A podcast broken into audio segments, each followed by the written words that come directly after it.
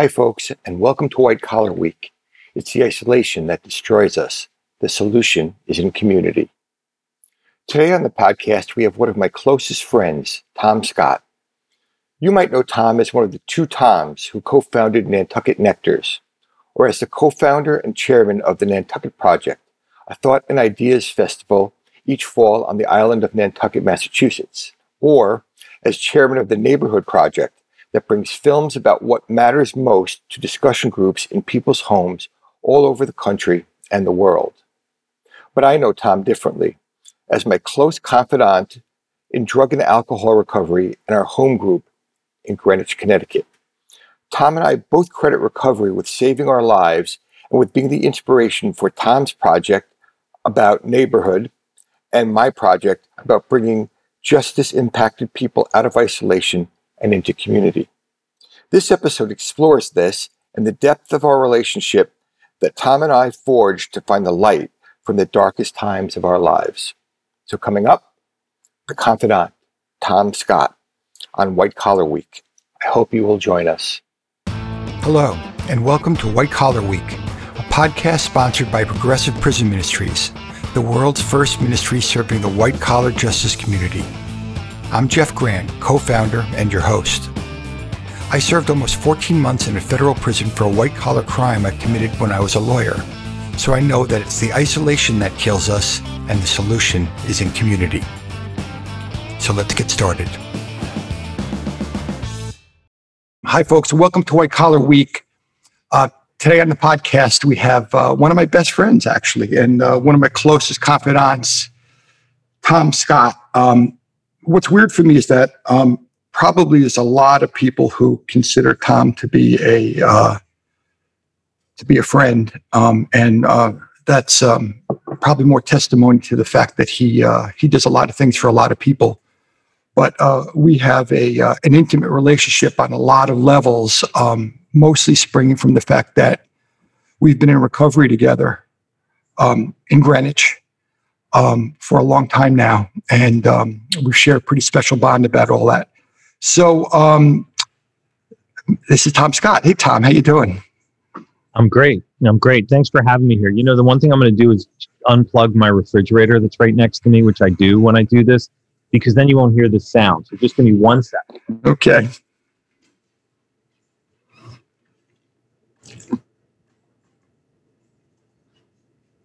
Did you notice the difference? Oh yeah, Oh, good. Yeah. yeah. I, I wouldn't actually keep a refrigerator in my office. I'd, I'd be chowing all day.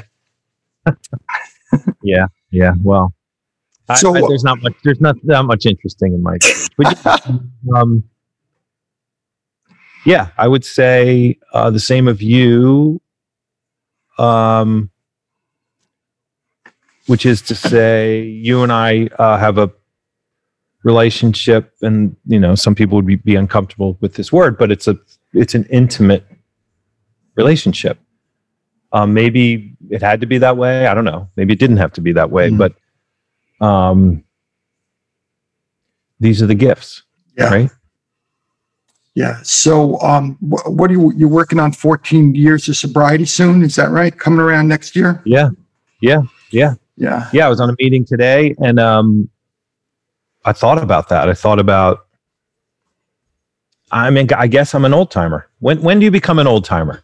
Ten years? I would guess double digit probably, probably this describes it. Yeah. Yeah. Which is, you know, it's uh it's there's comfort in it, but there's also if you've paid attention, there's and we heard it this morning, there's the knowledge that stuff lurks, right? Like yeah.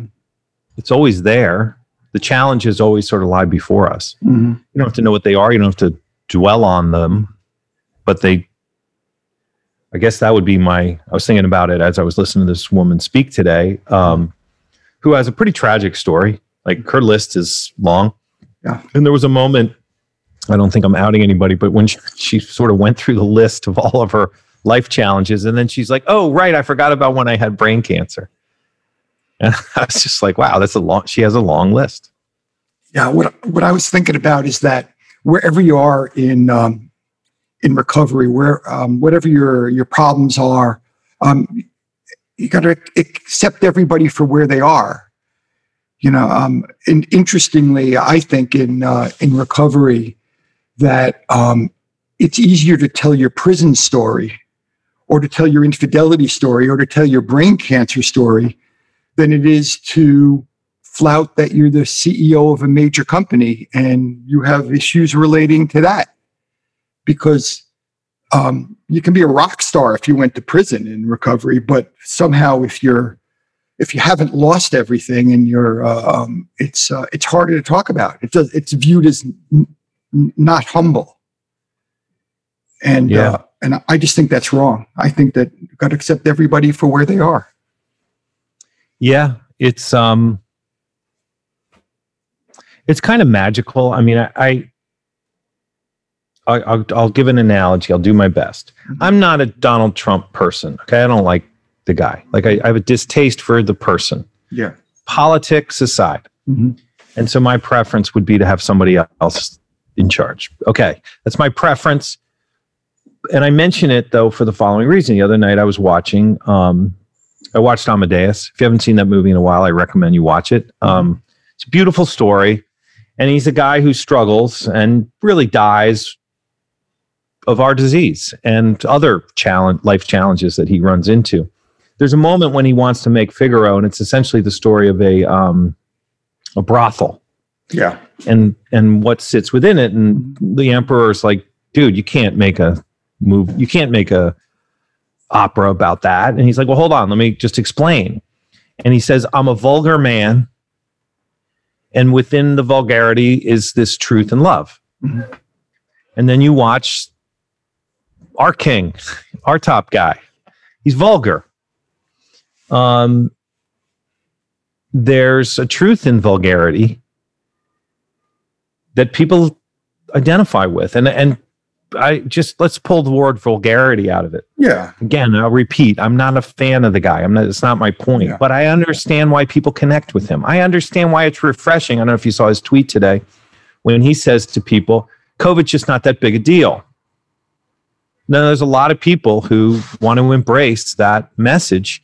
And at a minimum, it goes against elite activity. It just does. Mm-hmm in a similar way, I appreciate the baseness of what we learn in recovery. And base might be the wrong word. It's another word for truth.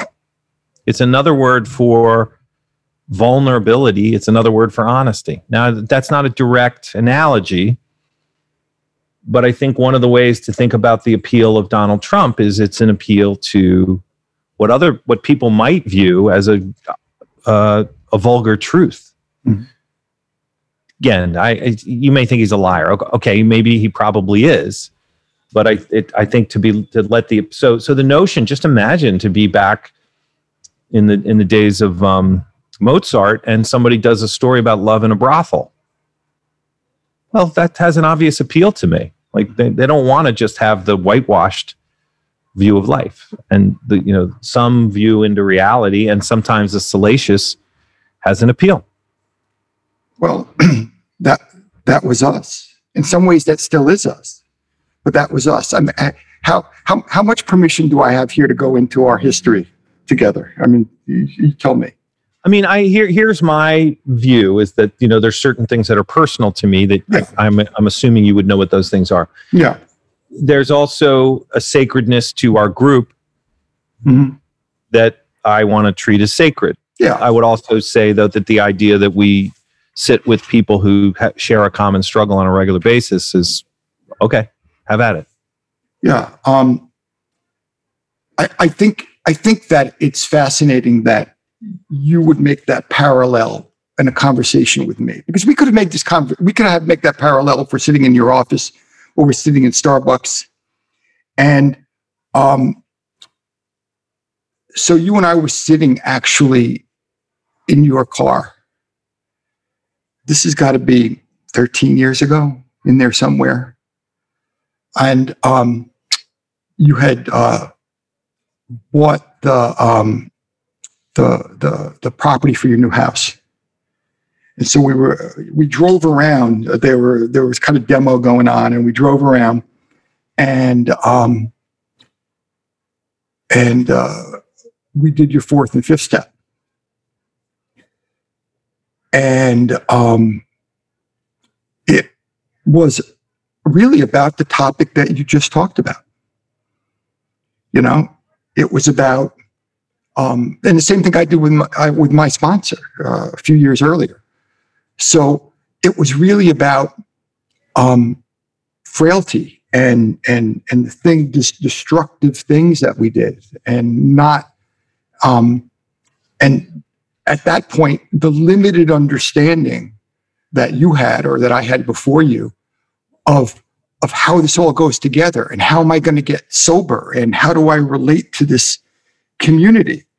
And um, raw and real you know? I mean without any facts uh, that I wouldn't I wouldn't share any facts but um, it's like dude you were you, you're not you weren't then the person that you are now you hadn't started even the trajectory towards your new life. I mean, so many things happen in between, you know, like, uh, and, and, and I just want to give some framework because you had to go into Plum TV from there and you had to go through a bankruptcy in it. And then you had to find the Nantucket Project and you had to decide to go to divinity school. I mean, all of this is part of a, of a, of a, of a an awakening that you had from being cr- crushed down, you know? Yeah. Yeah. I mean, it's, it's, um, it's interesting to even hear that, you know, because it is a long list. I mean, there's a lot of plot points between it's time to get sober now, um, which I'm sure is true for all of us. But you know, I hadn't thought about it in the in the way you just laid it out. Um, you know, the, the other day I interviewed uh, Bobby Kennedy, Robert F. Kennedy Jr. I saw that. And okay, and long story short, people don't. A lot of people don't want to hear from him. And I don't know if you saw the part in the in the conversation when he. I said, "Why do you do this every day?" And he told this beautiful story, just Mm. beautifully powerful story. And my, and my my sense of the guy is that it's some combination of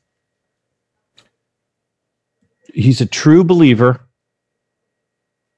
who's on the right path. yeah.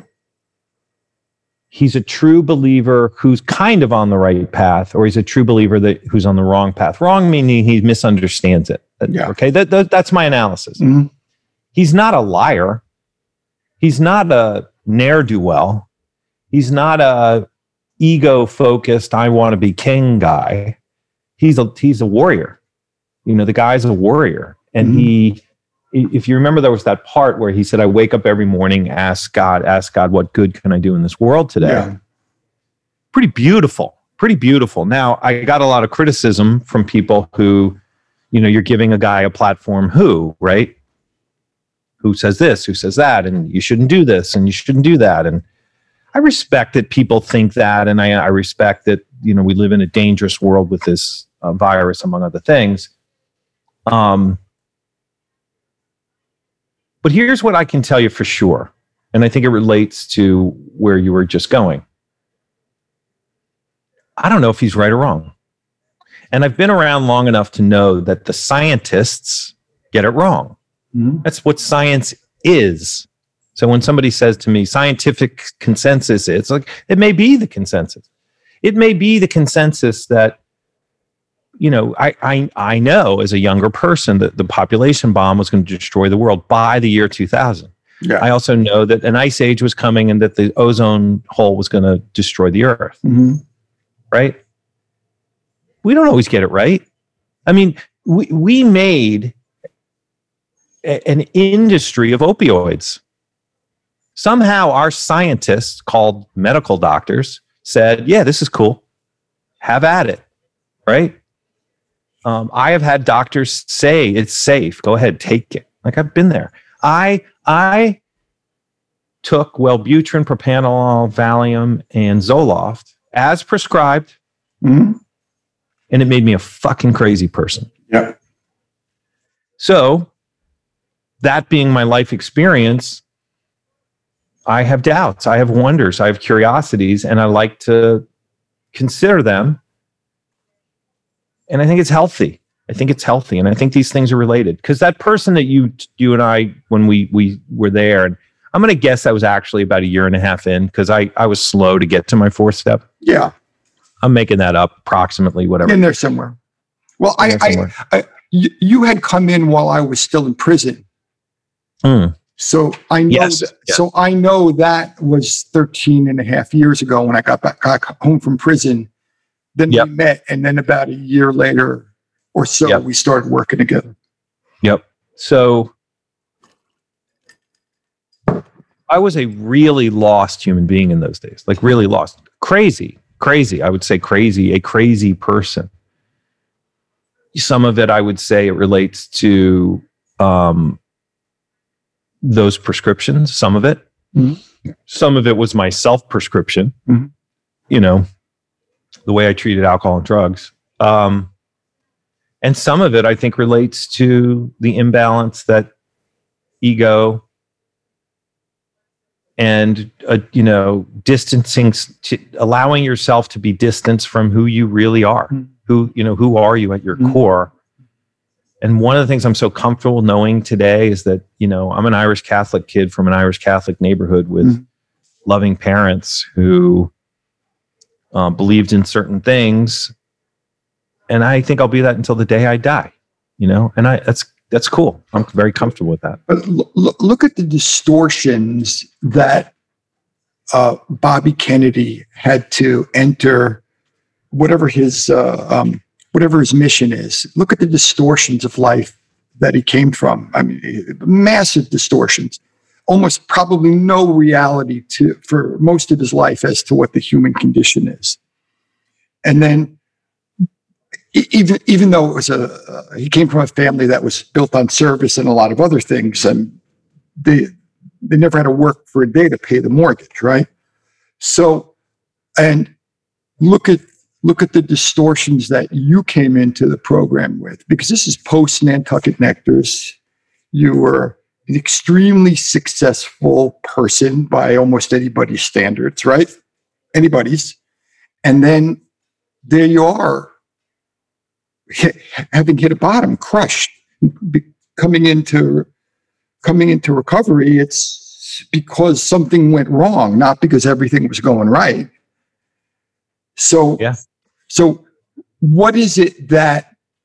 Um, because uh, let me just give a little perspective here. Your project now, your big project with uh, um, Nantucket Project now, the Neighborhood Project, is so much about neighborhood, so much about trying to collect people together into conversations.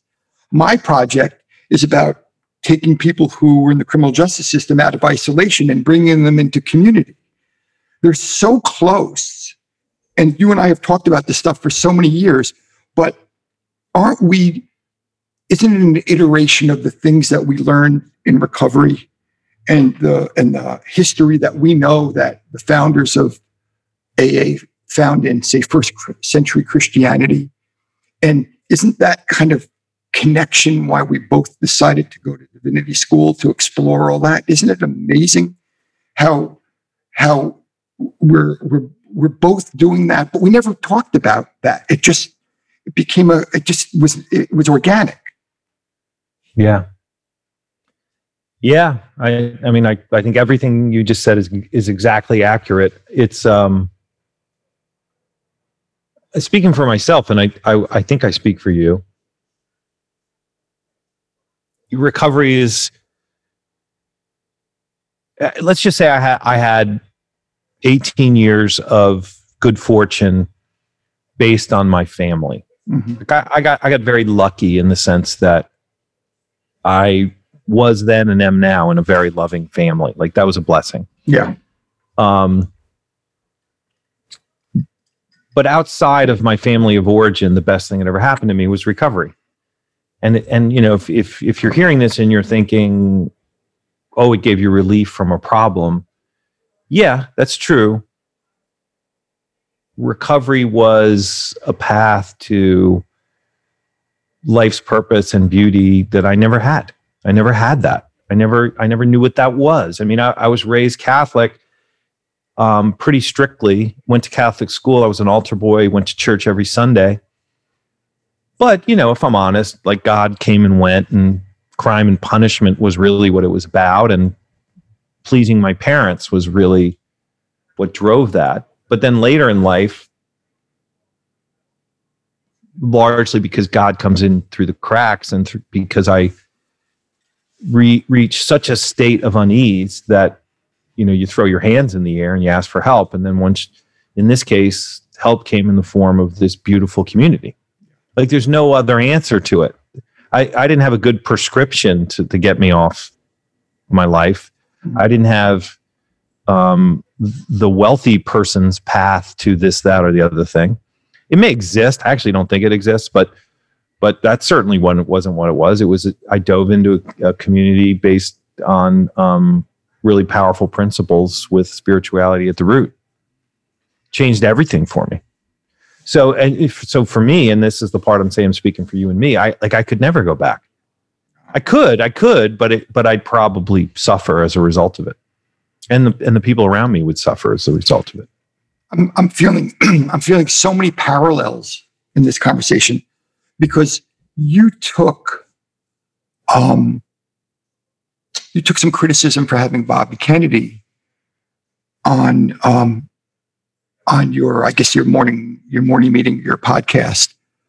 But a few years ago, you took criticism for having George Bush, as your keynote or the last speaker at the Nantucket Project. I, I was there, and because he's a polarizing guy, um, probably less polarizing today than he was than he was a few years ago. Um, but um, to me, the most powerful part of that was um, not that long before that, um, you decided to um, come out and um, announce your recovery in, in a tent of uh, six or 700 people. And um, I, I remember talking about it with you just before and um and you, and you saying you asking it was a it, it was really it, it wound up being a, a, for I think an existential question because it was really about you as a person you as a as a uh, there are a lot of different levels it's a business person how's this going to affect um, uh, the projection of my of my of my uh, my my image um, how, what will people think of me? Um, is it um, I, have I have I been less than truthful about my path? Will this explain? So many things go into that, and then I didn't know what you were going to do. I had no idea. I mean, it was a conversation, and then you kind of just got up on stage and said, "Listen, I I just want to I want to tell you all where I'm coming from." you know, I've been standing up here for years now. I want to tell you the truth. I mean, how powerful a moment was that in your life that you did that? And because this is not a recovery room, this is a room of, well, maybe, maybe you have to peep in that room in recovery. I don't know. But, but what kind of moment was that? And then how does that shift into introducing a president of the United States? Yeah. Yeah. Um, that was a pretty uh, profound thing. I'm just thinking because I'm trying to find the right feeling and, and translation of it. Um, you know, I, I, I think about my father and one thing I can say for sure, and you, you may want to question my science here, but you're just going to take my word for it. Nobody worked harder on my football team than me. I worked really hard. Like I, w- I was like Rudy, not quite as far, but that, I was that kind of guy. I was that kind of guy. And I believed that um, I think it came in part from my father being a Marine and and um, you know when you contemplate the sacrifice of something like the Normandy invasion, it's always it was always there in my upbringing. Yeah. Like that's all that was always there. Mhm. And the principle in my family was not one of you need to be Jack Welch in those days or Mhm. even before. Yeah. But you need to be one of the soldiers who sacrifices. Like that's that's who you must be. You know, my mom wanted me to be John F. Kennedy. She wanted me to be great, which is fine, I guess. But my dad wanted me to be good. Mm. And um and I think I can feel that in my soul. In other words, like there's been experiences in my life. I've had some near death ex- experiences as a pilot. I had some, you know, I did a three and a half month NOLS course years ago. I've been through a variety of things. And when you feel like you're on that edge of just pushing, you feel alive, you know? Yeah. It's just like you feel so alive in those moments. Um,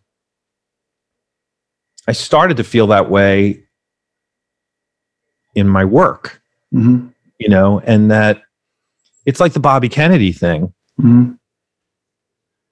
I don't do it. I didn't do that to like say, "Hey, look at look at me" or "Look at us." I did do it because I feel like sometimes doing the right thing is painful, and when you feel that pain, you might be in the right spot. So, you know, we are an organization which, in theory, and I just say in theory, I know the theory is we're going to lay out a truth and and trust that people can make the right decisions for themselves. Yeah. Um, George Bush being someone who's in recovery, I guarantee you, if you ask George Bush, like name the five things that are most critical to who you are at your core, he's going to say that Yeah. In the right setting. In the right setting, he's a politician. He has things to consider, and, and I th- I really respect him. Mhm. But it kind of felt like that was one of those moments, like I could phone it in, but if you're re- if I'm really doing my job, I kind of owe it to do that thing. I mean, let me add one element to that, which you were very helpful in, and that is ego. Mhm. You know, if you're familiar with our world, Drunkalog is an example of like you, you can be a tough guy and you can serve your ego when you do that. I, that scared me. You know, I feel like, oh, don't make it about you. But if you really want to know why I found George Bush so attractive as, as someone who could come and share, the number one thing on the list by a mile is that at age 40, he was an addict. At age 50, he was president of the United States. That's, that's amazing. Yeah. And that's who he is. Mhm. Like that's who he is. So it just felt like the right thing to do, and and so I I have that feeling. That's my long-winded answer. Is and I I imagine it this because I've never done it. I've I've spent a fair amount of time surfing, and when I say I've surfed on a bigger wave, you're talking about one wimpy ass wave, right? Mhm. Those those men and women who ride those big waves, they're about to die for sure. For sure, they're on the edge of death, and for Yeah. sure, they feel a sense of oneness with their work when they are in that moment, and that's how I felt in that moment. It, I feel like I had to do it.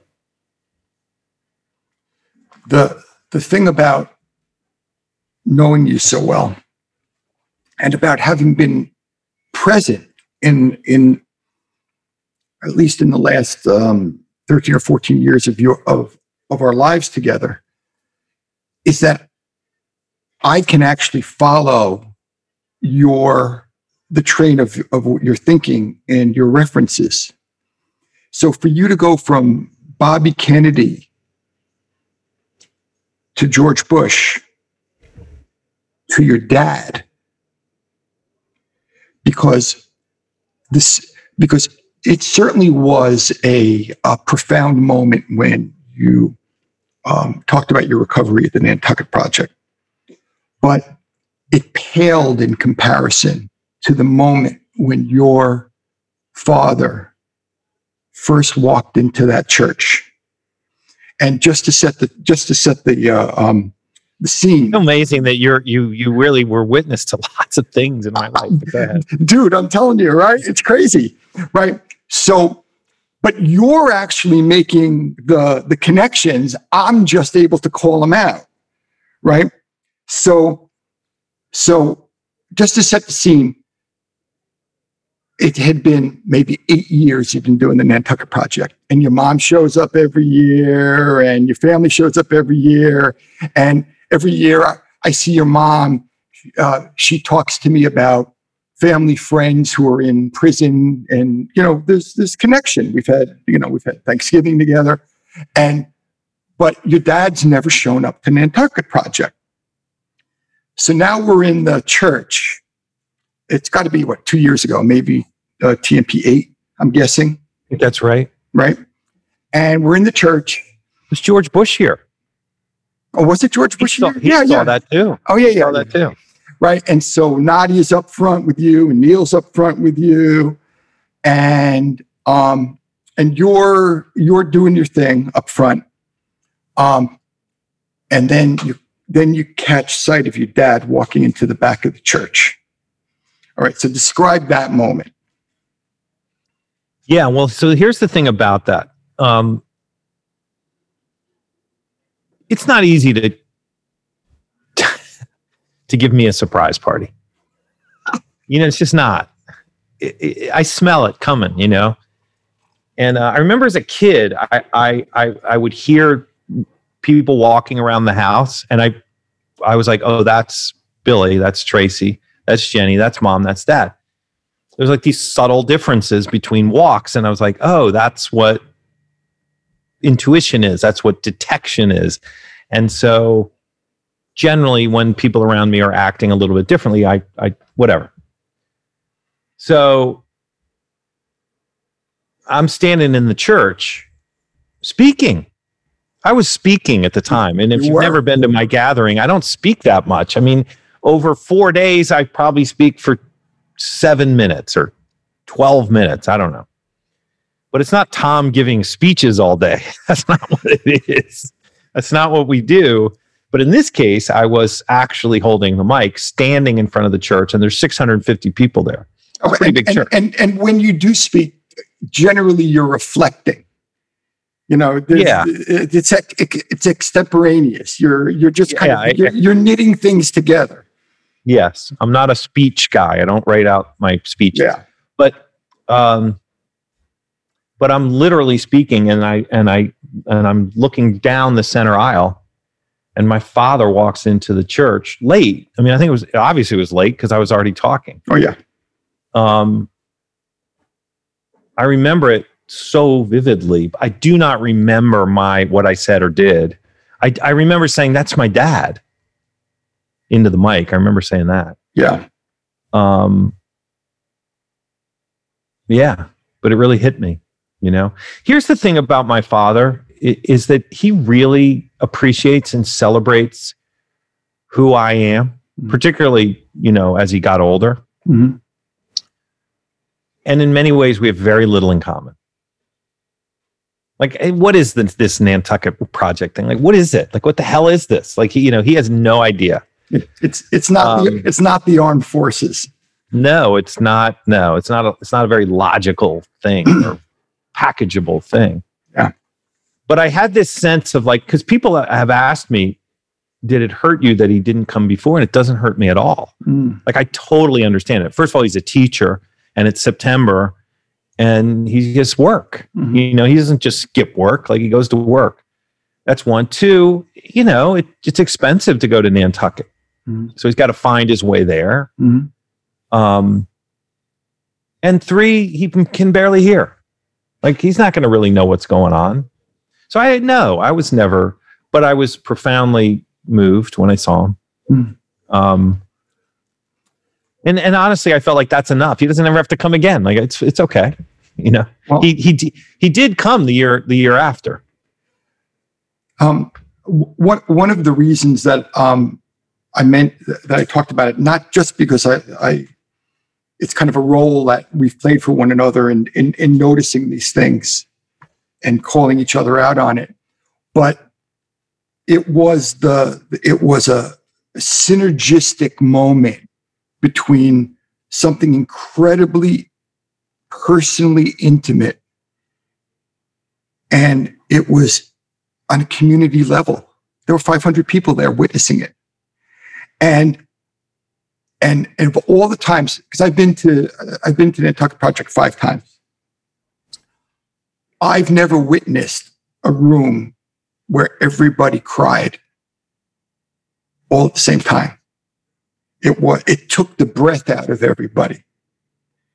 And in a in a, a sea of of moments of personal uh, testimony that has gone on at the Nantucket Project and every one of your events. I mean, that's what it's about.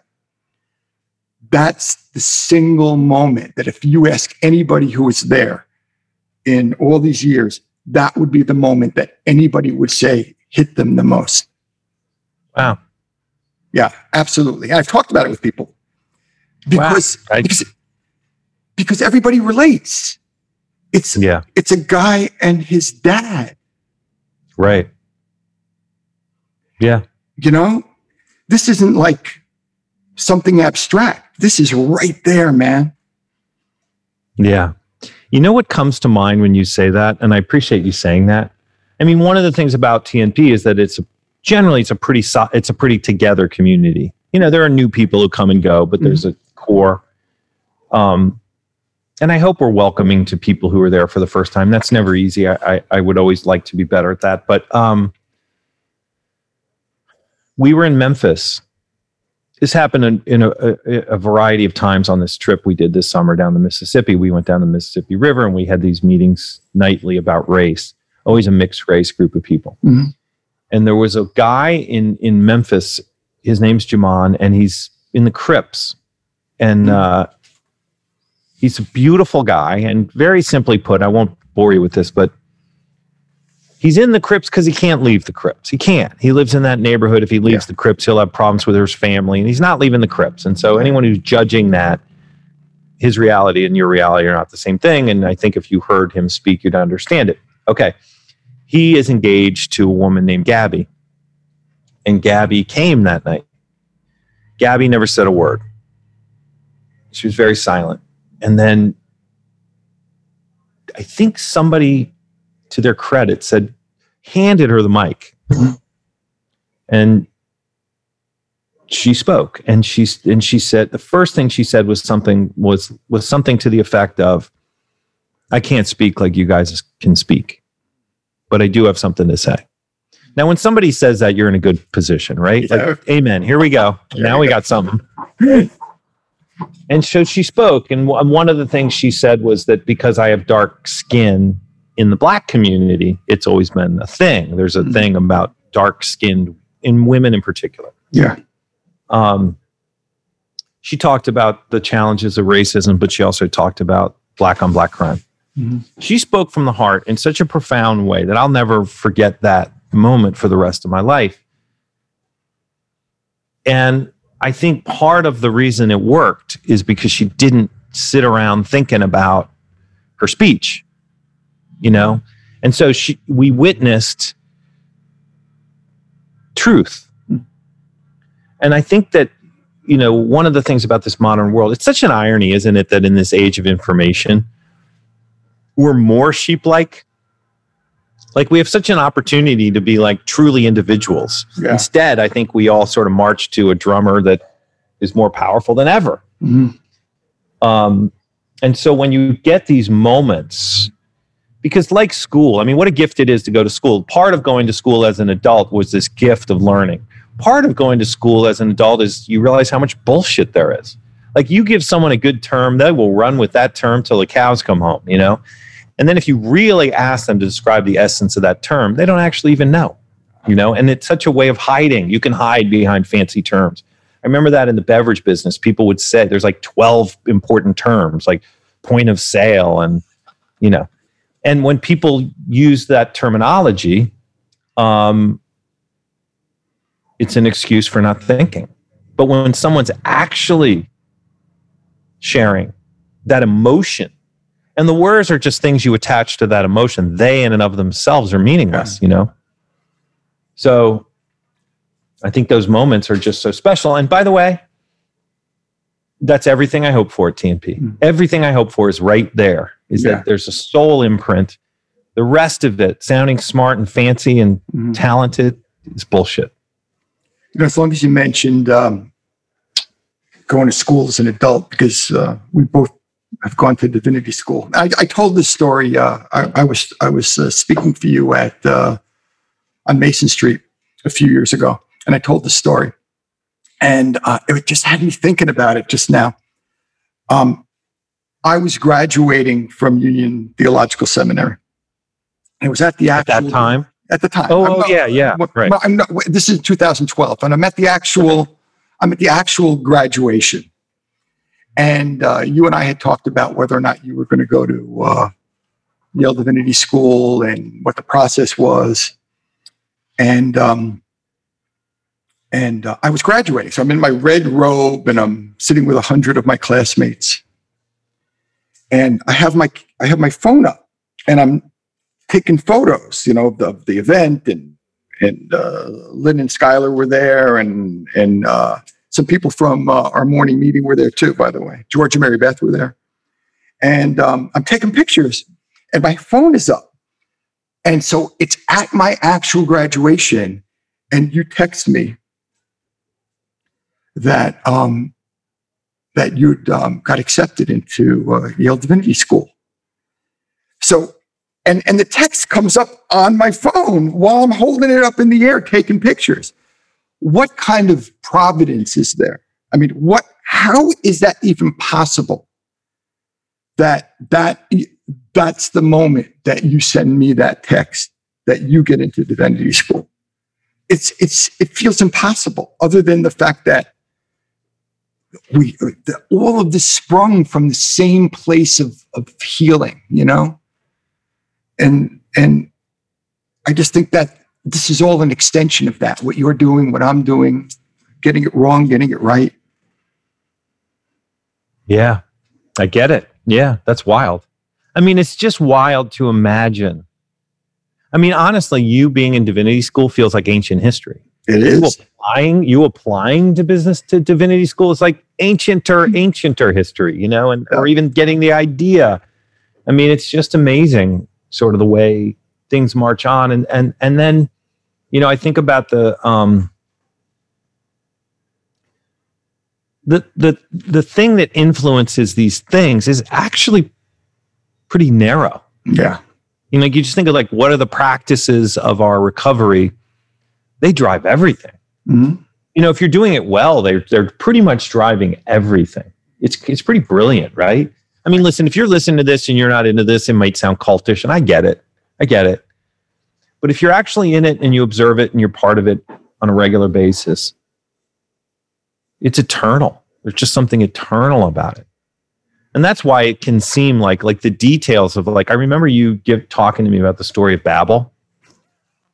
You know, and it's fairly detailed. Yeah. You know, Mhm. and and you obviously had read it and considered it and knew more, certainly more about it than I did. And it, like you just can ask yourself the question: What are the details that make up? I'm sorry. What are the details that flow forth from this relatively narrow way of life? When I say narrow, what I mean is it, it I mean there's there's only 12 steps. There's not 470, you know, and the, the it's it's essentially a spiritual solution. You know, it's not like there's 58 parts to the solution. Mhm. It's pretty limited. I have a friend who's in jail right now. Um and I remember calling him. You know, one of the things that you've taught me is that when people get in trouble, be the guy who picks up the phone don't be the guy who says i told you so. Don't be the he had it coming a guy. Mhm. or stay away from him because i don't want his his i don't want to get tarnished by him or her you know? And so i wrote him and um and he you know he was very happy and we got on the phone. And then when we got on the phone he went into very hardcore denial. Now i didn't believe him um, and I remember thinking at the time, by the way, I still don't believe him, but um, he may he may not answer that way anymore. Um, I remember at the time thinking, what a gift to him it would be if he admitted it to me. Like if he'd done the opposite, if he'd said, "Yeah, I, I was stupid, man. I shouldn't have done this." Yeah. And so that pride, which we all have, this simple th- thing that we're talking about that that had you study Babel, hmm that had me say what I said about George Bush on a stage, hmm is changes everything. It's a gift on just so many levels. Um,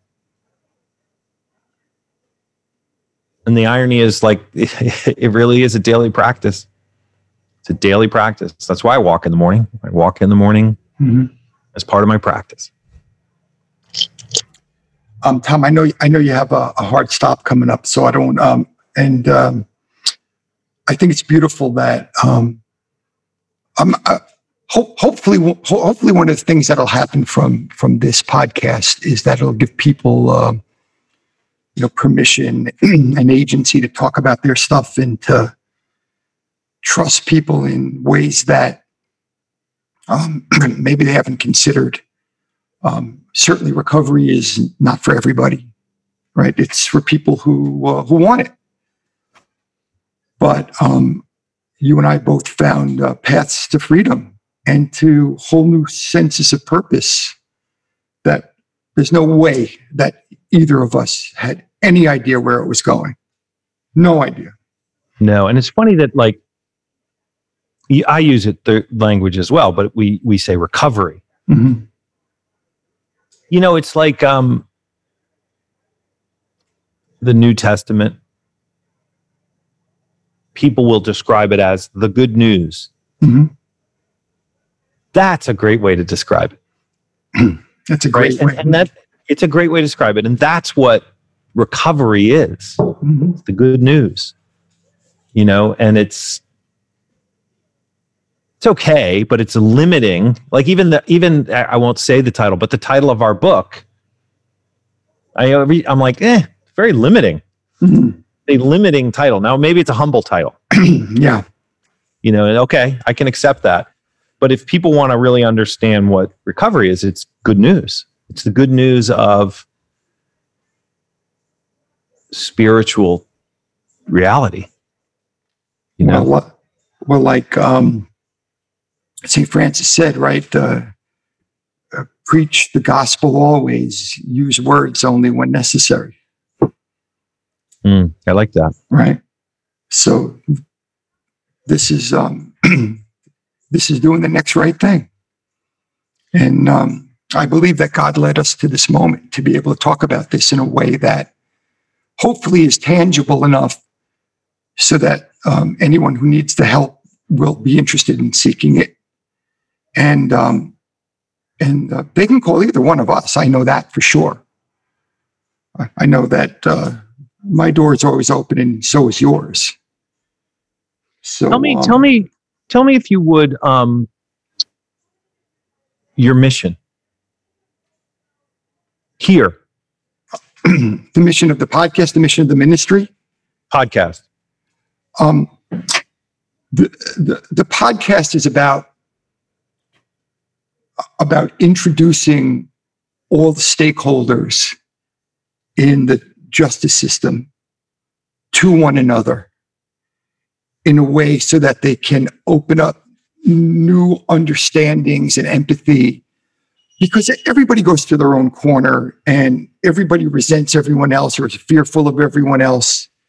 And so the people who are being prosecuted for crimes or white collar crimes um, in particular, but not necessarily, um, they don't really know who the prosecutors are. They don't really know who the criminal defense attorneys are. They don't know who the probation officers are. People all in this haven't really told their stories to one another. And, and there's no wonder that the, that it's, uh, that the whole dynamic is sick or is is not really moving in a way that's about healing and health because people are not communicating. And they're not, and it's so close to what you do that it's not surprising that we had the same influences. Yeah. You know, it's um I'm just going to keep saying this knowing that I'm there's a fair amount of Don Quixote going on here. Yeah. I know it. I know when I say these things people are like, "Oh my god, here you go." Um the answer is love. I don't know what the question is. I can tell you what the answer is. And the answer is love. And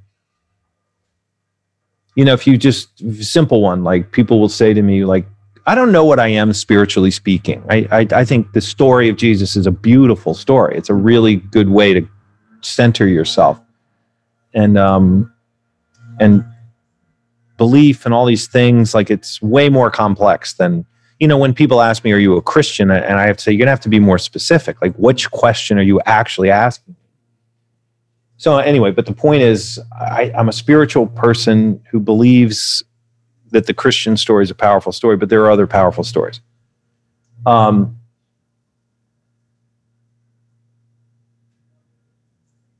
man makes churches. Like, just, if you take the time one time and just really read the Sermon on the Mount and read what the guy around whom these churches are built and these religions are built and see what he said. And he said, don't put on the fancy clothes and build these buildings and do this stuff. Like that's what he said. Well, Mhm. humans did it. This is what humans do. Mhm. This is who we are. This is the imperfection of what humans are.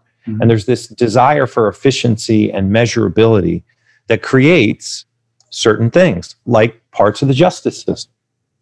Justice is a beautiful concept. We have all erred and corrected, all of us, all of us. And to love the person in the process and to love the person after the process is profoundly real and profoundly possible. And if, you know, so when I, anyone who's going through these kinds of things, like look for love, use your love, find love in the people that are around you. And it's where the answers will come. Doesn't mean you're not going to get smacked in the face along the path, but it's always there. As much as the human, the imperfection of humanity is always there, so is love. It's always there. You were you there year Larry Lessig did Oh, his talk? Oh yeah. Remember at the end Mhm. when he talked about love? Is, is that when the um the people were drawing on the uh, board and back? Yeah. them? Yeah. Yeah. Yeah. And he said, he basically described a really messed up system.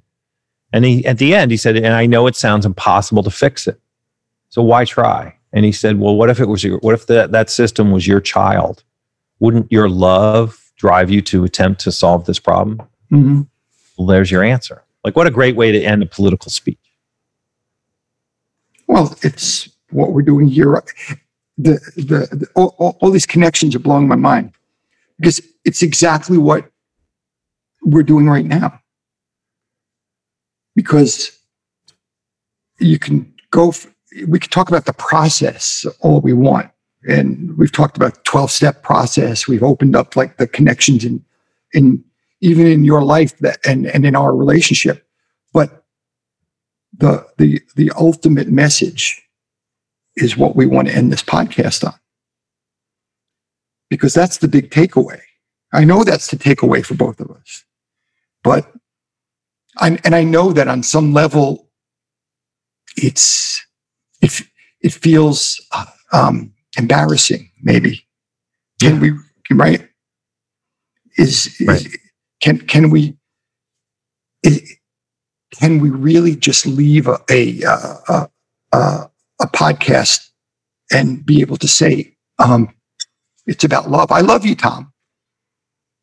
I mean, right?